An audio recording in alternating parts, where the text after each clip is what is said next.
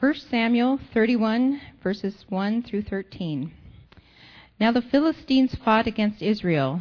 The Israelites fled before them, and many fell slain on Mount Gilboa.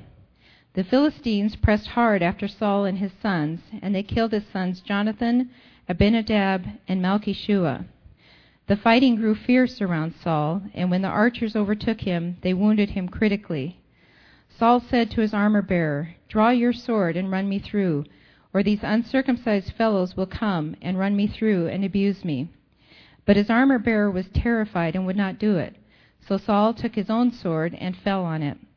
When the armor bearer saw that Saul was dead, he too fell on his sword and died with him.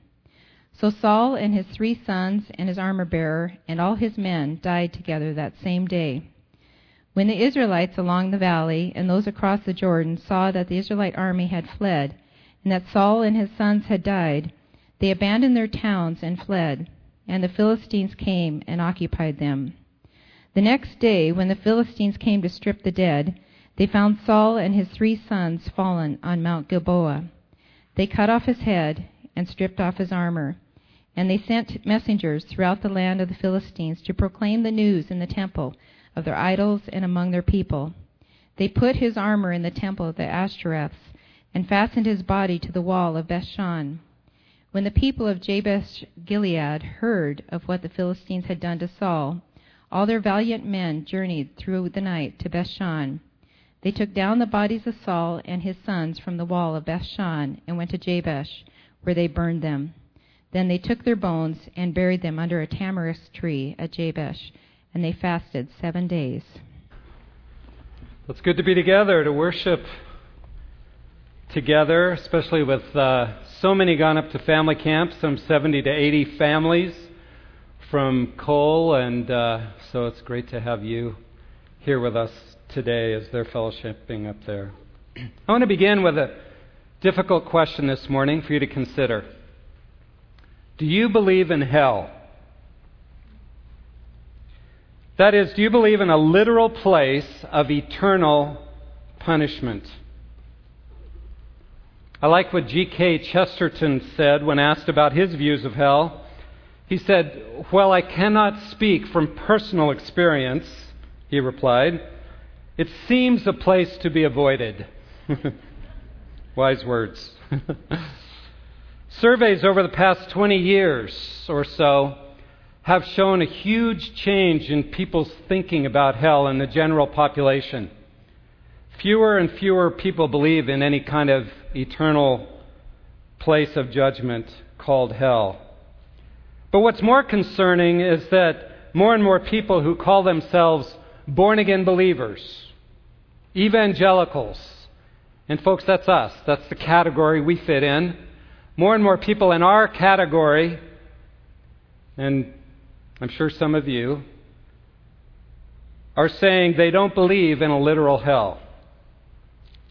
Now, let me just say that straightforward, up front, that such thinking is not influenced by the Bible, but it's influenced by our culture, which emphasizes acceptance and tolerance of everyone and every point of view. How can you say that you're going to heaven and that the person next to you is going to hell? How can you say something like that? It sounds so judgmental, doesn't it? And there are strong voices in the evangelical community, like Rob Bell in his book Love Wins, that question the existence of hell.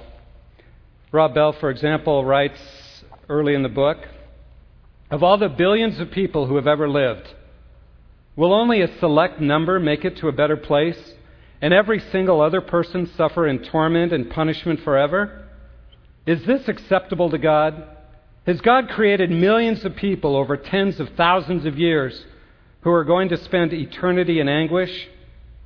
Can God do this or even allow this and still claim to be a loving God? Now, I understand those are good questions. They are good questions as we wrestle with God's character and who He is. But Rob Bell and others go on to seem to say that God, therefore, must find a way to save everybody if he's really loving. The problem with this is it denies what the scriptures say very clearly about an eternal place of judgment, and it denies God's justice and his holiness. While such thinking is appealing because we want to think of God as a loving a loving God who somehow can save everybody and does save everybody. This kind of thinking is thoroughly unbiblical. As many have pointed out,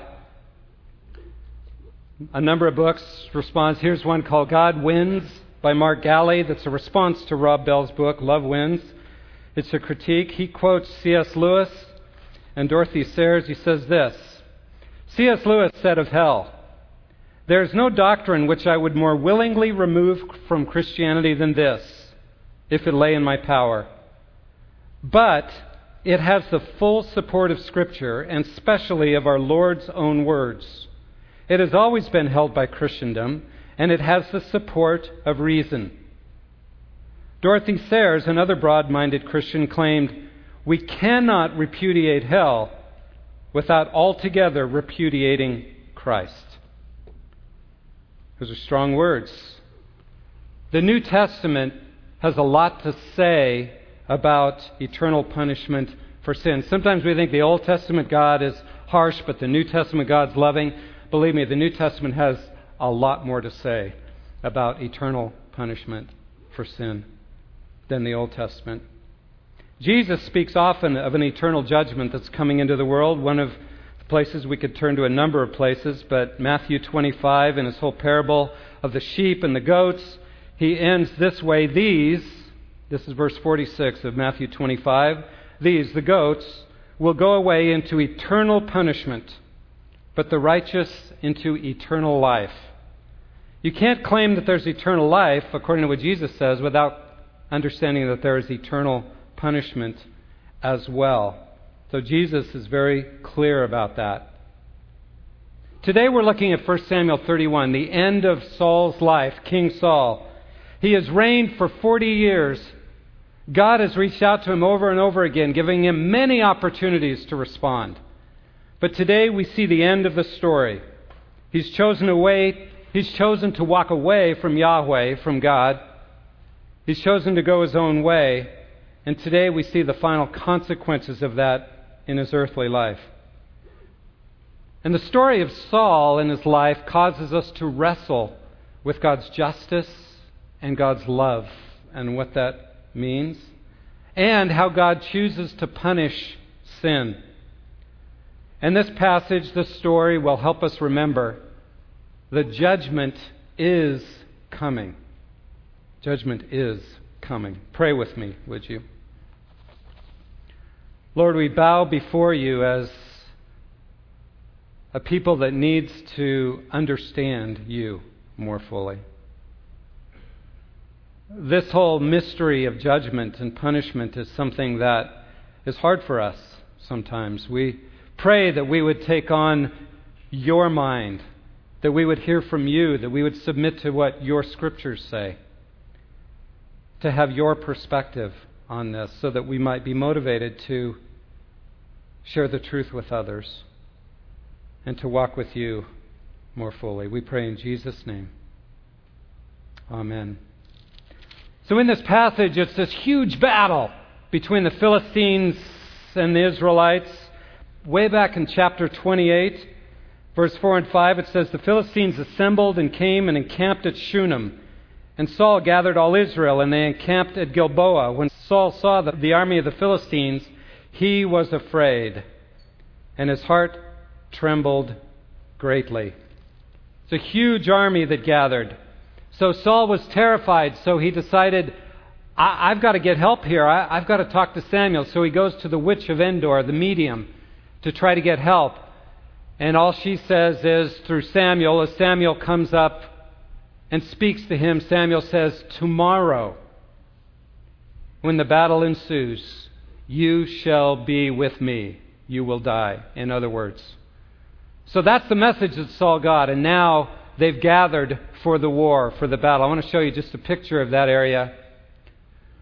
This is the plain of Jezreel, this whole big valley. It's also, by the way, known as the Valley of Armageddon, where the final battle will take place, according to scriptures. And in this battle, the Israelites are gathered over on this side near Mount Gilboa, up at the foot of this mountain here. And out there is the huge Philistine army. And Saul looks at this huge army and he has, is terrified. The battle has arrived. So in verse 1 of chapter 31, it says, They were fighting against Israel, and the men of Israel fled before the Philistines and fell slain on Mount Gilboa. Another picture for you. So here's the plain down here. They're, they're running away. They're afraid. They come running up Mount Gilboa to get away. This is how it looks today. And the Philistines are shooting, the archers are shooting and picking off the Israelites as they see them scrambling up the hillside and as they chase them. It was a terrible destruction.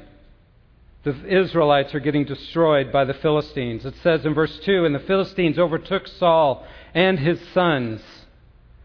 And the Philistines struck down Jonathan and Abinadab and Malchishua, the sons of Saul. The word there, it says they overtook Saul and his sons. That, that word is one that means cling to. Uh, it's actually used of a covenant term in marriage, of clinging to one another in marriage. A man shall leave his father and mother and cleave to his wife. It's the same word. And, and so the writer here uses that word to describe what it's like for the Israelites as the Philistines are clinging to them. They cannot get away, they cannot escape. It's a picture of just this battle and this.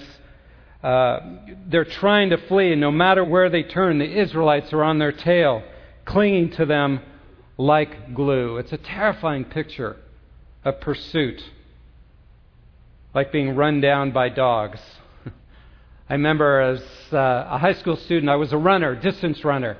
One morning I got up real early and was running about 6 in the morning, and I was running around our town, five mile loop, and running through one part of town around the outside, and these three dogs came at me.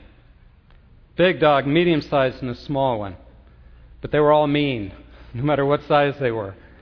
And they came running up to me barking, so I froze. I didn't know what to do, and they came right up to me, and then they slowly backed off.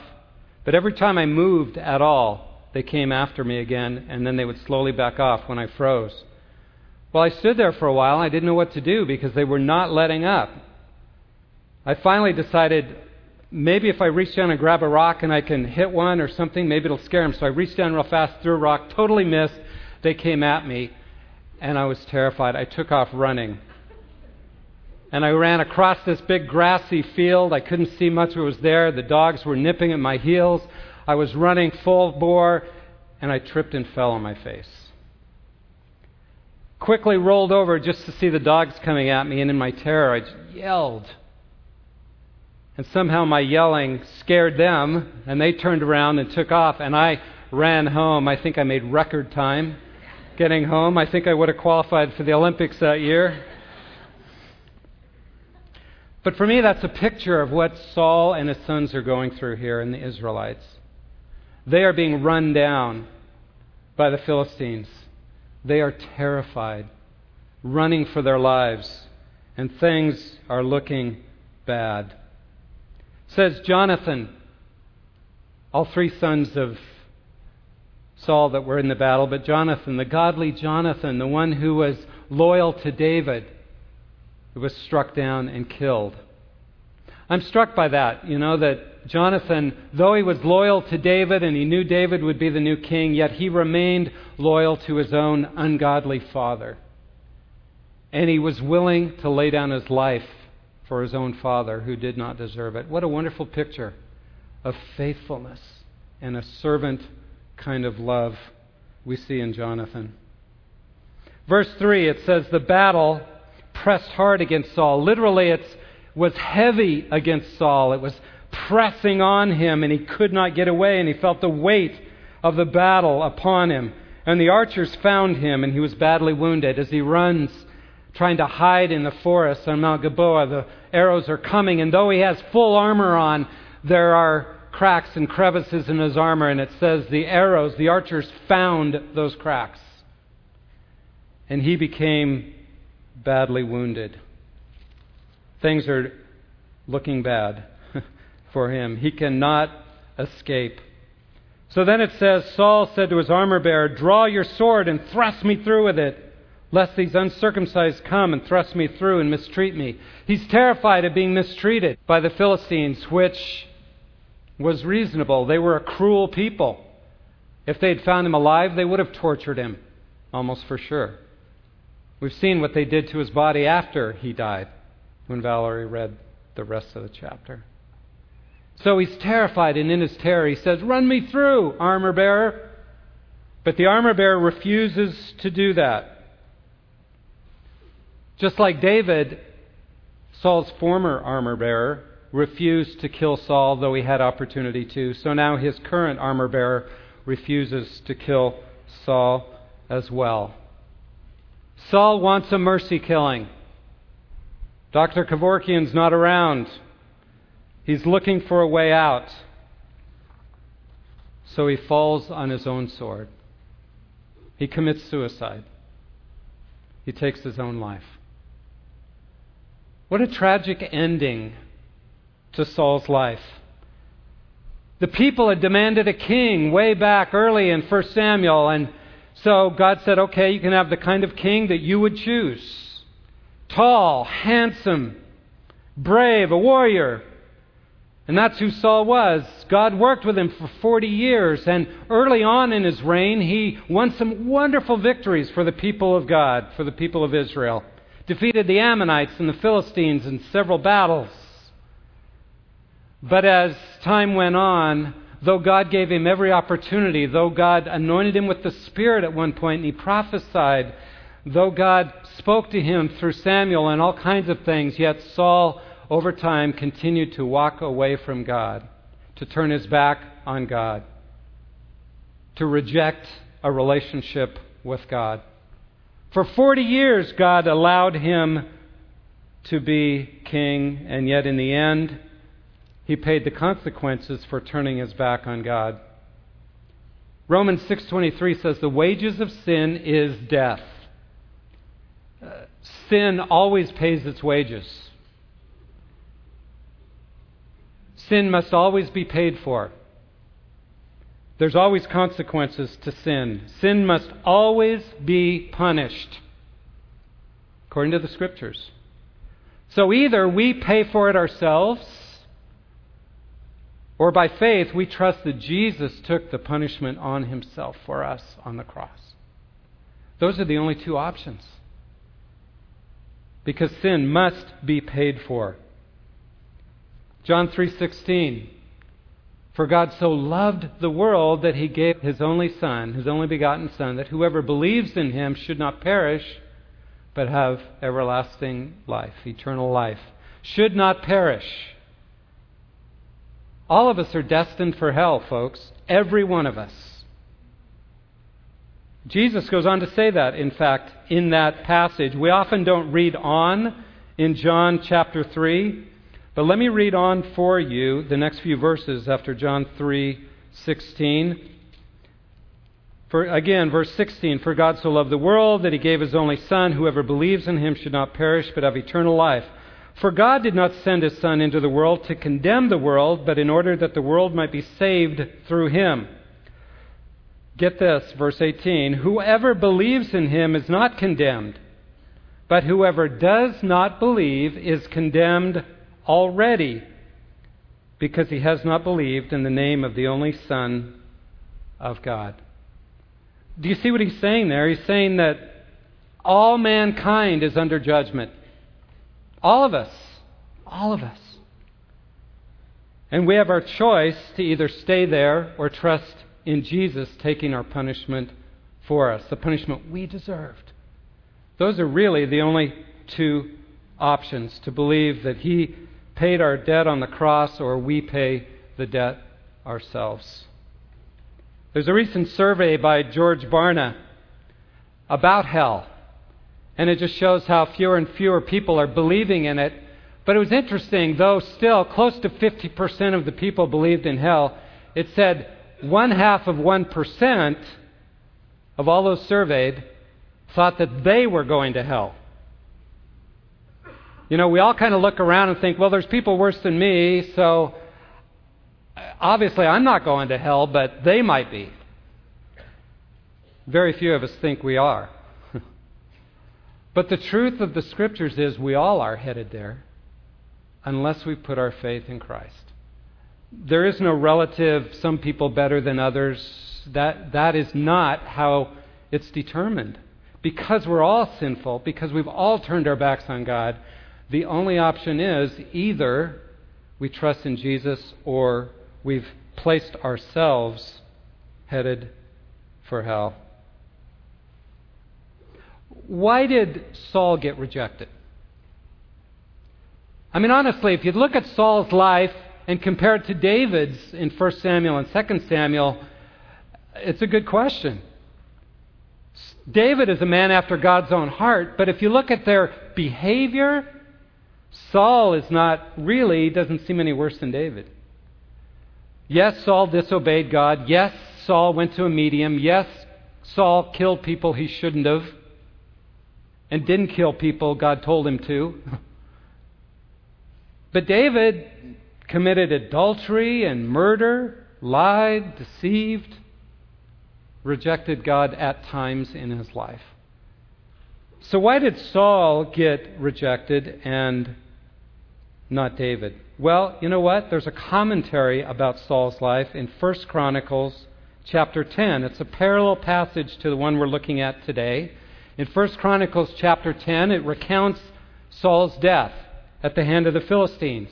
But it adds a commentary, the last couple verses in 1 Chronicles 10. Let me read those to you.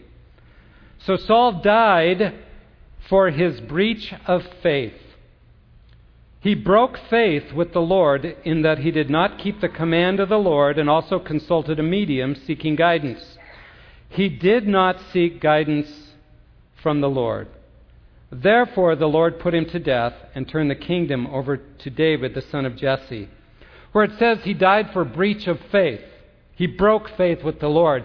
The word that's used there is a word that's used for a marriage covenant, a covenant of a relationship where you commit adultery, you're unfaithful to your spouse. And then it says he didn't seek guidance from God, but he sought guidance elsewhere. So, what, what is it saying about why Saul gets condemned? It isn't so much for his behavior. Rather, it's because he rejected a relationship with the living God. He broke faith with a God who reached out to him in love, and he refused to depend on him. He inquired, sought guidance elsewhere than from the Lord. You see, the whole point God created you and me for relationship with Him. God is not as interested in our behavior, though we think He is. He's not as interested in our behavior as He is a relationship with Him. That's what condemned Saul, and that's what condemns us. If we say, No, I reject you, God, I want to run my own life, I want to be God of my own life, and refuse to depend on Him, refuse to be faithful to Him, seek Him, seek a relationship with Him, maintain a love relationship with Him, He will let us go our own way. We're created for relationship with Him. But if we put our, put our faith in Him and come back to Him and trust Him, He gives us eternal life, which is a restored relationship with Him. You see, hell is separation from God. Eternal life is relationship with Him forever. Remember what Jesus said in his prayer to the Father, John 17:3. And this is eternal life, that they may know you, the only true God, and Jesus Christ, whom you have sent. That's life, a relationship with Him. Death is separation from Him eternally. And if we choose to live life apart from Him, say, I don't want relationship with you, I want to run my own life, God will give us that. C.S. Lewis again says, Hell is a place where the door is locked from the inside. Hell is a place where the door is locked from the inside. We choose to reject Him, and He gives us what we choose. David Brickner, who's been here from Jews for Jesus, the executive director, says this I remember Larry King's challenge to me on his television show, Larry King Live, as to whether I believed God would send people to hell for not believing in Jesus. I replied that God isn't in the business of sending people to hell. We are getting there just fine on our own. Rather, God is in the business of saving people from hell. And that's exactly why he sent Jesus the Messiah. The distinction is important, he says. Now, you may have questions because when we talk about eternity and eternal je- damnation, those kinds of things, often we get raised in our minds questions like, well, what about infants that don't get a chance to respond? What about people far away in tribal cultures that never get to hear about Jesus? What about them? Well, to be honest, the Bible really doesn't tell us. We have to be a little bit agnostic about that. We can't trust in our knowledge. But we can trust in a God we know is absolutely just and absolutely loving and that He will do what is just and loving for those who haven't heard. You see, our trust needs to be in Him, not in our understanding of mysteries that He has not chosen to reveal to us. Saul falls on his own sword. He commits suicide. I wanted to make a few comments about suicide because I think it's important we think about that. It's, it's confusing. Several people, including Saul and his armor bearer here, in the scriptures commit suicide. They take their own lives. Let me say that every place it's mentioned in the scripture, it's always seen as a tragedy. It's never a good choice. It's a rejection of the life of God that He's given us. And it's really a statement of unbelief at that moment because it's saying, I don't believe you can be my strength, God, to get me through whatever I'm going through. I need to escape. I need to take my own life. But it's clear also in Scripture that suicide is not the unforgivable sin. It's a tragedy, but it's not the unforgivable sin. And I think we'll see many people who have taken their own lives tragically in heaven. It, eh, one thing that struck me as I was thinking about King Saul taking his life. Here's an Old Testament example of someone God worked all his life 40 years and gave him every taste of God that he could have had, and yet in the end he rejected God and took his own life. We have an example like that in the New Testament. Judas, one of the disciples who walked with Jesus for three and a half to four years, heard everything, actually physically walked with Jesus, was chosen by Jesus. Even we're told miracles happened through Judas. All kinds of things happened as one of the disciples. And yet in the end, he rejected the Lord, betrayed him, and he also committed suicide. And one other bit of information this chapter we're studying today, 1 Samuel 31, the name of God is not mentioned once in the passage. All of that, uh, the fact they committed suicide, the fact that God's name isn't mentioned, I think is God kind of saying, God had done everything to reach out to Saul. God had done everything to reach out to, to Judas. But in the end, their death, their rejection of God, was their own choice. And that's true for everyone ultimately who rejects God. It's their own choice to walk away from Him. C.S. Lewis again. He's done a lot of good thinking about all this. That's why I quote him a lot. He said there's really only two kinds of people in the world those to whom God says, or excuse me, those to who, who say to God, Thy will be done and those to whom God says, Thy will be done. He gives us what we choose. Well, what's the rest of the story? The rest of the story is there's great tragedy because now the Philistines have reason to celebrate. They cut off Saul's head, they take his armor, they put it in the temple of their gods. It's a horrible ending for Israel, really. The name of God is defamed.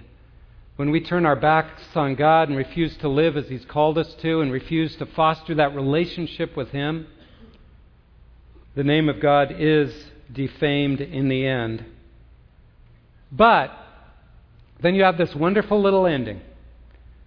The people of Jabesh Gilead, I want to show you a map just so you can kind of see what happened here. So this orients you. The, the Philistines came all the way up here to the battle here in the Jezreel Valley. Here's Mount Gilboa. They won a big victory. They just kill the Israelites, defeat them here. And they take the bodies of Saul and his sons and hang them on the wall at the city of Beth Shan. But the people of Jabesh Gilead make a 12 mile trip in the middle of the night and go under the Philistines' nose, take the bodies of Saul and his sons and give them a proper burial. It's really interesting to me that even after all that, all that's happened with Saul, yet God honors him with a proper burial. That's our loving God, our caring God. Why did the people of Jabesh Gilead do this? Well, Saul, at the very beginning of his reign as king, rescued the people of Jabesh Gilead when the Ammonites had surrounded the city and said, Surrender. And by the way, if you surrender, we're going to gouge out the right eye of every one of you to totally humiliate you. Saul heard about it and came and defeated the Ammonites, and the people of Jabesh Gilead never forgot what Saul had done and so they honored him in his death. What do we learn from this story, from our discussion today? Well, number one, I think we need to remember as believers judgment is coming. It is coming. Hell is real. If we choose to walk away from God in an ultimate sense, put our backs to Him, there will be eternal consequences to pay. We may not like it or understand the mystery of what God is doing, but that's the truth. Secondly, that God created us for relationship with Him, and He longs for us to know and love Him, to trust Him. But He doesn't force us. So if we end up in judgment, it's our choice because we've chosen to walk away from Him. Another comment is that God is loving and gracious.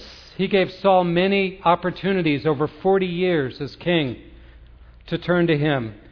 But Saul kept moving further and further from God, not closer and closer. And we need to understand that God is loving and gracious even in his judgment. Trevin Wax puts it this way God gets angry at sin because he is love. He looks at the world and sees the trafficking of innocent children, the destructive use of drugs, the genocidal atrocities in Africa, the terrorist attacks that keep people in perpetual fear. And he, out of love for the creation that reflects him as creator, is rightfully and gloriously angry. The God who is truly scary is not the wrathful God of the Bible. But the one that's scary is the God who closes his eyes to the evil of this world, shrugs his shoulders, ignores it in the name of love. What kind of love is this, anyway? A God who's never angered at sin and who lets evil go by unpunished is not worthy of our worship. The problem isn't that that judgment, judgmentless God is too loving, it's that he is not loving enough. And then finally, we need to note the cross is the perfect picture of God's justice and righteousness on the one hand and his love and grace on the other. Because there we see that ju- sin had to be judged. But that God, in his incredible love, took the punishment for sin on himself.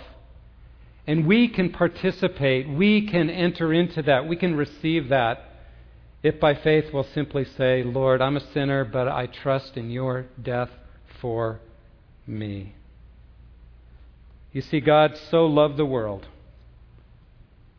that he gave his only begotten Son. We want God to look away and not look at our sin because we're ashamed by it. But God looks directly at our sin and he punishes for it, either us or Jesus. Those are the only two options. Is there a literal hell? Clearly, yes, there is. It would be unjust of God not to give people what they choose, an eternity apart from Him. There is a literal hell, but there is also the cross, where God Himself took His punishment on Himself so we could be eternally forgiven for all our sins, past, present, and future, because God so loved the world that He gave His only begotten Son, that whoever believes in Him would not perish, but would have eternal life. Let's pray. How amazing is your love, Lord. When we, so many of us, have chosen to reject you and go our own way, yet you've continued to pursue us like you have Saul and open the door for life if we'll only turn to you to receive the gift of life and forgiveness. If there's anyone here, Lord, that has not done that, may they do so today to receive the free gift of life and not perish. And Lord, for all of us, may we seek to truly live for you as those who have been purchased by your blood. Thank you for the gift of life. We know we don't deserve it, but we receive it gratefully from your hand. In Jesus' name we pray it. Amen.